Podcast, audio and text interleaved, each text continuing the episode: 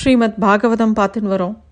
தன்னோட இடுப்பு கச்சையை இருக்க கட்டிண்டு கிருஷ்ணர் காளியனோட மரணத்துக்கு காளியனை கூப்பிடுற மாதிரி ரெண்டு கைகளையும் சேர்த்து ஓங்கி அடிச்சுன்னு அப்படியே மடுக்குள்ளே குதிக்கிறார். அங்கே குதித்த வேத வேகத்தில் அமைதியாக இருந்த ஏரியில் சலனம் ஏற்படுறது. ஏரியில் ஏற்பட்ட அந்த சலனத்தை காளியனும் கவனிக்கிறான். அவன் வந்து இந்த மாதிரி இது வரைக்கும் நடந்தது இல்லையே ஏரி எப்பயுமே அமைதியாக தானே இருக்கும் அப்படின்னு நினைக்கிறான். காளியன் தன்னோட மெது பெரிய உடம்பை மெதுவாக நகர்த்திண்டு நீர் மேலே மேற்பரப்புக்கு வர்றதுக்கு ஆயத்தமாறான் அது வரைக்கும் யாருக்கும் இங்கே வரத்துக்கு தைரியமே இருந்ததில்ல. காளியன் தான் தலையை வெளியில் தூக்கி உலகத்தை பார்க்குறான் நூற்றுக்கணக்கான மக்கள் துக்கத்தோடு அழுதுண்டுக்கிறத பார்க்குறான் சில பேர் அப்படியே மார்பில் அடிச்சுன்னு அழறா. சில பெண்கள்லாம் ஏரியில் விழறதுக்காக முயற்சி பண்ணுறா நிறையா அவாவா கணவன்மார்கள்லாம் அந்த பெண்களை இறுக்கி பிடிச்சி பின்னாடி இழுக்கிறா. ஒரு குறிப்பிட்ட பெண் மட்டும் ரொம்ப நெஞ்சு விடிக்கிற மாதிரி அப்படி அழறா. கிருஷ்ணா என் கண்ணே நீ இறந்து போயிட்டானா? நான் என்னப்பா பண்ணுவேன்? நீ எப்படியாவது வந்துடு அப்படின்னு சொல்லி அவள் அழறா. அப்போது பலராமன் அந்த அம்மாவை யசோதாவை சமாதானப்படுத்துகிற அம்மா பாரு கிருஷ்ணனை யாராலும் கொல்ல முடியாது. பல வருஷமாக யமுனை விஷமாகின்னு இருக்கு அந்த காளியனை தண்டிக்கணும்னு தான் கிருஷ்ணர் இந்த முடிவுக்கு வந்திருக்கார். அதனால் நீ கவலைப்படாதம்மா. கிருஷ்ணனுக்கு ஒன்றும் ஆகாது. நீ கொஞ்சம் பொறுமையாக இரு. அவன் வெற்றியோட தான் வருவான். அப்படின்னு சமாதானப்படுத்துகிறார் ஆனால் யாரும் அங்கே கேட்குற நிலமையில இல்லை. அது வரைக்கும் இந்த விஷயம்லாம் நடந்துட்டு இருக்கும்போது கிருஷ்ணர் நீருக்கடியில் இருக்கார். யாராலையும் அவரை பார்க்க முடியல. கிழக்கு வானத்தில் உதிக்கிற சந்திரன் மாதிரி கிருஷ்ணர் ஏரியோட மேற்பரப்புக்கு டக்குன்னு வரார். காளியன் அப்போ தான் பார்க்குறான் ஒரு சின்ன பையன். அப்படி தண்ணியிலேருந்து மேலே வரானே. அப்படின்னு ஆச்சரியமாக பார்க்குறான் ஆனால் கிருஷ்ணனை பார்க்கும்போது அவர் முகத்தில் இருக்கக்கூடிய அந்த தெய்வீக சிரிப்பு வந்து அவனுக்கு ரொம்ப சந்தோஷத்தை கொடுத்தது. பயமோ கவலையோ கொஞ்சம் கூட இல்லாத அந்த ஒரு அழகான சிரிப்பு. அந்த அழகு குவியல் அப்படியே மயங்கி போயிட்டான் காளியன். இருந்தாலும் சுதாரிச்சுண்டு அவனை தாக்கணும் அப்படிங்கிற முடிவுக்கு வருது.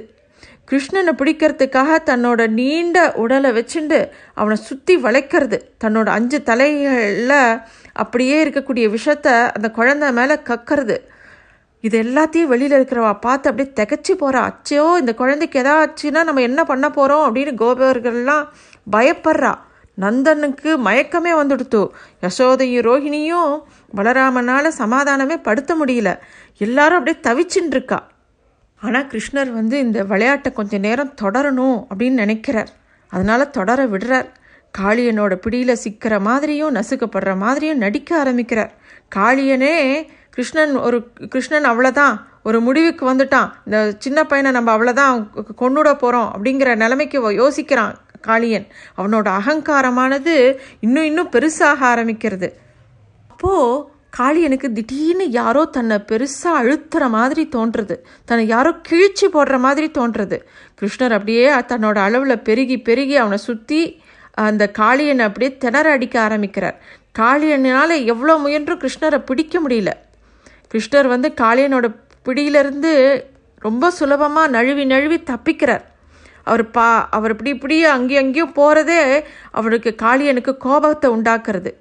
காளியனால் என்னடா அது இந்த சின்ன பையனை பிடிக்க முடியலையே அப்படிங்கிற எண்ணமானது இன்னும் இன்னும் கோபத்தை கொடுக்கறது அவனுக்கு அகங்காரத்தை கொடுக்கறது அவனோட அஞ்சு தலையும் நல்லா அகல விரிச்சுண்டு அப்படியே கடல் மாதிரி சீர ஆரம்பிக்கிறான் காளியன். எல்லா பற்களாலும் கிருஷ்ணனை எப்படியாவது தீண்டிடணும் அப்படிங்கிற நோக்கத்தோடைய கிருஷ்ணர்கிட்ட வரா. கிருஷ்ணரா தப்பிச்சு தப்பிச்சு போகிறார் இதோ கொத்திட்டேன் அப்படின்னு நினைக்கும் போது காளியன் அப்போது கிருஷ்ணர் அங்கேருந்து தப்பிச்சுடுவார். காளியனுக்கு கிருஷ்ணரை என்ன பண்ணுறதுனே தெரியல. திடீர்னு கிருஷ்ணர் வான் அளவுக்கு மேலே எழும்பி நேர காளியனோட தலையில் குதிக்கிறார். அங்கே ஒரே ஆர்ப்பாட்டம். கிருஷ்ணர் தலையில் நின்றுண்டு அப்படியே ஆடும்போது அவர் காளியனை ஜெயிச்சுட்டார் அப்படிங்கிறது எல்லாருக்கும் வெளியிலேருந்து பார்க்க முடியறது. ஆனால் காளியனால் கிருஷ்ணன்டரோட பாதத்திலிருந்து விடுபட முடியல. கிருஷ்ணர் நின்றுருந்த தலையை தவிர மற்ற நாலு தலைகளும் காளியன் வந்து கிருஷ்ணனை நோக்கி கொத்துறதுக்கு முயற்சி பண்ணுறது ஆனால் கிருஷ்ணன் உடனே அடுத்த தலைக்கு தாவறார். இப்படியே காளியன் தலைமையில் ஒரு நடனமே ஆடுறார். ஏரியில் இருக்கக்கூடிய அந்த நீர் அந்த கரையில் தொட தொட அது ஒரு இசையாக மாறுறது. கிருஷ்ணனோட நடனத்துக்கு ஏற்ற மாதிரி கிருஷ்ணனோட காலில் இருக்கக்கூடிய சலங்கையும் ஒரு அழகான இசை எழுப்புறது. எல்லாரும் அந்த கண்கொள்ளா காட்சியை பார்க்குறான் கிருஷ்ணன் அந்த நடனத்தை முடிக்கிறதாவே தெரியல. காளியன் சோர்ந்து போயிட்டான். வாளால் அடிக்கிறத வேகத்தை மெதுவாக குறைக்க ஆரம்பிச்சிட்டான். இவ்வளோ நேரம் விஷம் கக்கிண்டே இருந்தவன் இப்போ கொஞ்சம் கொஞ்சமாக ரத்தம் கக்க ஆரம்பிச்சிட்டான். இந்த காட்சியை வானுலகத்தில் இருக்கக்கூடிய தேவர்கள் அங்கே இருக்கக்கூடிய பிருந்தாவன வாசிகள் எல்லாரும் அந்த நாட்டியத்தை மெய்மறந்து பார்த்துட்டு இருக்கா. பிருந்தாவன வாசிகளுக்கோ கொண்டாட்டம் அதிகமாக ஆயிடுத்து அவளுக்கு கிருஷ்ணனை பற்றின கவலை நீங்கி போச்சு. ஒவ்வொரு முறை காளியன் தலையை தூக்கும் போதும் கிருஷ்ணர் தன்னோட குட்டி பாதங்களால் தன்னோட முத்திரை அவனோட தலையில் மாற்றி மாற்றி பதிக்கிறார். காளியனுக்கு அப்பதான் புரியறது. தன்னோட தலையில் முத்திரை பதிக்கிற மாதிரி யாரோட கால் தான் தலையில் படுறது அப்படின்னு கொஞ்சம் கொஞ்சமாக புரிய ஆரம்பிக்கிறது. ஏன்னா அவனுக்கு அப்போ தான் அந்த அருள் வருது. கிருஷ்ணர் தன்னோட தன் மேலே எப்பேற்பட்ட கருணையை காட்டுறார் அப்படிங்கிறது அப்போ தான் புரியறது. அப்போ காளியனோட மனைவிமார்களும் கிருஷ்ணர்கிட்ட வந்து பிரார்த்தனை பண்ணுறா இறைவனுக்கெல்லாம் இறைவன் அப்பா நீ எங்களுடைய நாதனுக்கு நீ கொடுத்த தண்டனங்க ரொம்ப சரியானது. அதை பற்றி நாங்கள் கேட்கல உன்னுடைய அவதாரம் தீயவர்களை அழிக்கிறதுக்கு தான். அதை தான் நீ பண்ணின்னு இருக்க உன் நீ உன்னோட திரு திருவடி என்னோட கணவர் மேலே பட்டதுனால அவருடைய அகங்காரம் ஒழிஞ்சது. எங்களை நல்ல கதிக்கு நீ எடுத்துன்னு போகிற ஏதோ முற்பிறவியில் பண்ணின பாவங்களால் நாங்கள் இப்படி பிறந்திருக்கோம். ஆனால் இந்த காளியை முற்பிறவியில் ஏதோ புண்ணியம் பண்ணியிருக்கணும் அதனால்தான் உன்னுடைய திருக்கமல பாதங்கள் எங்களோட தலையில் வந்து பதிஞ்சிருக்கு. எத்தனையோ பேர் தபஸ் பண்ணி எத்தனையோ பேர் அடையணும்னு நினச்ச அந்த பாது பாதங்கள் எங்களோட தலையில் இவருடைய தலையில் பட்டு அவருக்கு நல்ல கதி கிடைக்கிறது. எங்களுக்கு என்ன பாக்கியம் இதை விட வேணும்? உன்னோட பாதங்களை தொட்டவன் சொர்க்கத்துக்கோ பிரம்ம பதவிக்கோ பாதாள பதவிக்கோ எதுக்குமே விருப்பப்பட மாட்டான். எங்களுக்கு நல்ல கதியை கொடுத்துட்ட. உனக்கு எங்களுடைய நமஸ்காரங்கள் அப்படின்னு சொல்லிட்டு அவ ரெண்டு மனைவிமார்களும் காளியனோட மனைவிமார்களும் கிருஷ்ணரை அப்படியே போற்றி பாட ஆரம்பிக்கிறான் காளியனும் ரொம்ப சோர்வடைஞ்சிட்டான். அவன் தலை அப்படியே தொங்கி போச்சு. கர்வம்லாம் போச்சு. கிருஷ்ணர் அவன் தலையிலேருந்து கீழே குதிக்கிறார். காளியன் ரொம்ப சிரமப்பட்டு மூச்சு விடுறான். அவனும் கிருஷ்ணரை வணங்குறான். காளியன் வந்து பிரார்த்தனை பண்ணுறான் பிரபு ஒத்த நான் அப்படிங்கிற அகந்தியை விடுறது ரொம்ப கஷ்டம். இதுவே எல்லா உயிரினங்களையும் அழிக்கும். எனக்கிருந்த அகந்தியை நீ தான் போக்கின. என்னுடைய பாம்பு உருவமானது தீமையோட மொத்த வடிவம். நான் அதுக்கேற்ற மாதிரி தான் நடந்துட்டேன். நீ என்ன இந்த கர்வ நித்திரையிலேருந்து எழுப்பி விட்டுட்ட? நீ யார் அப்படிங்கிறத நான் புரிஞ்சுட்டதுனால திருப்பியும் நான் தீய வழிக்கு போக மாட்டேன் அப்படின்னு பிரார்த்தனை பண்ணுறான் காளியன். இந்த இடத்துல காளியனோட அஞ்சு தலை அப்படிங்கிறது நம்மளோட அஞ்சு இந்திரியங்கள்.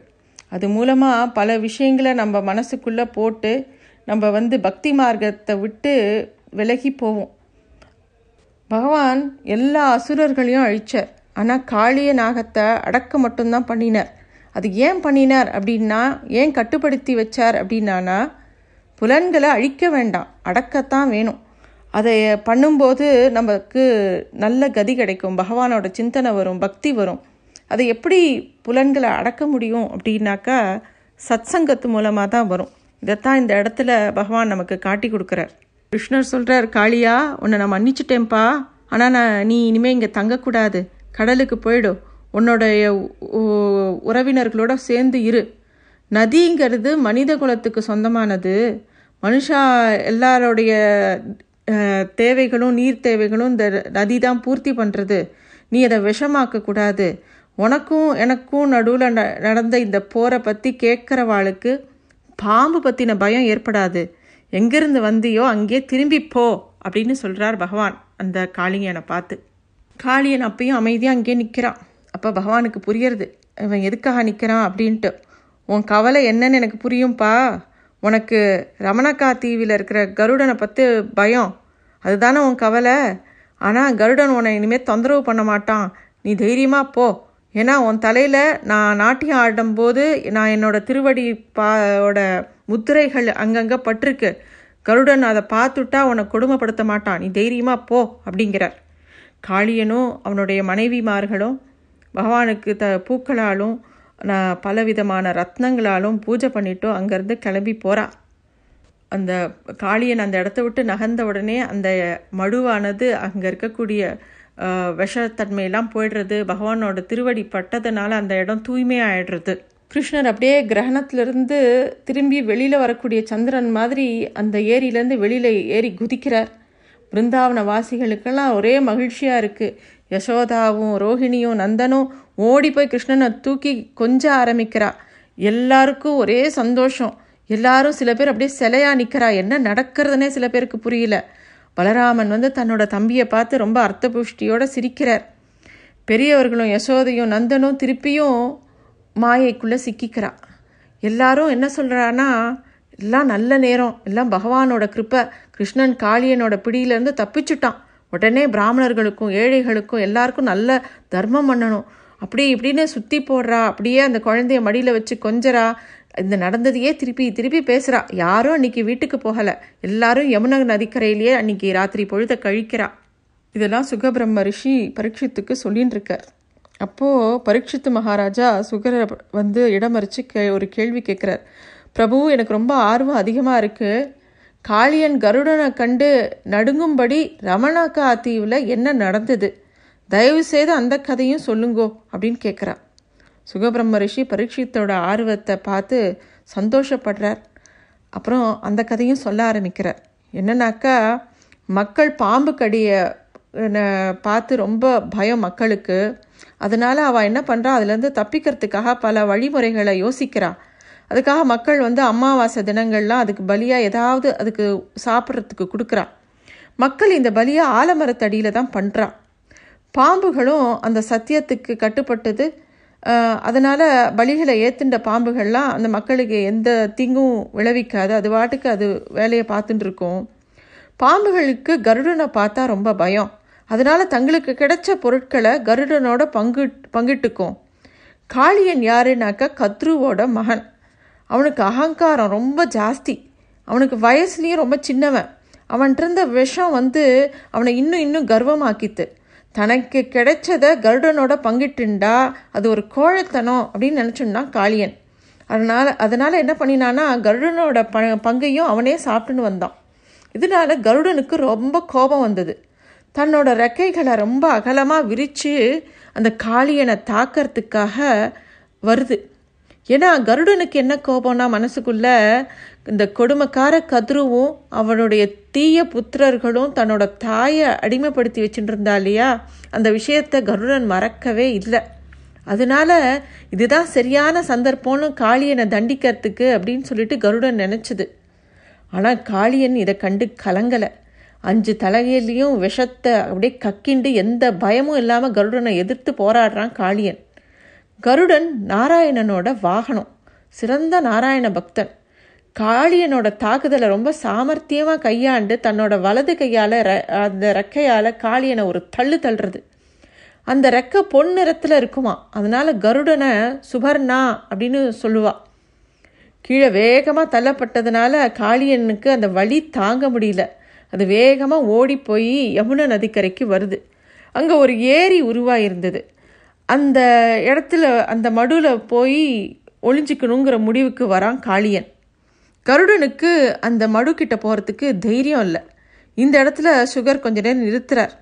அதுக்கும் ஒரு காரணம் இருக்குது ஏன் கருடன் வந்து அந்த மடு கிட்ட போகலைங்கிறதுக்கு ஒரு காரணம் இருக்குது அதையும் நான் சொல்கிறேன் கேட்டுக்கோ அப்படின்னு சொல்லிட்டு அந்த கதையும் சொல்கிறார் அந்த ஏரியில் ஒரு காலத்தில் நிறைய மீன்கள் இருந்தது.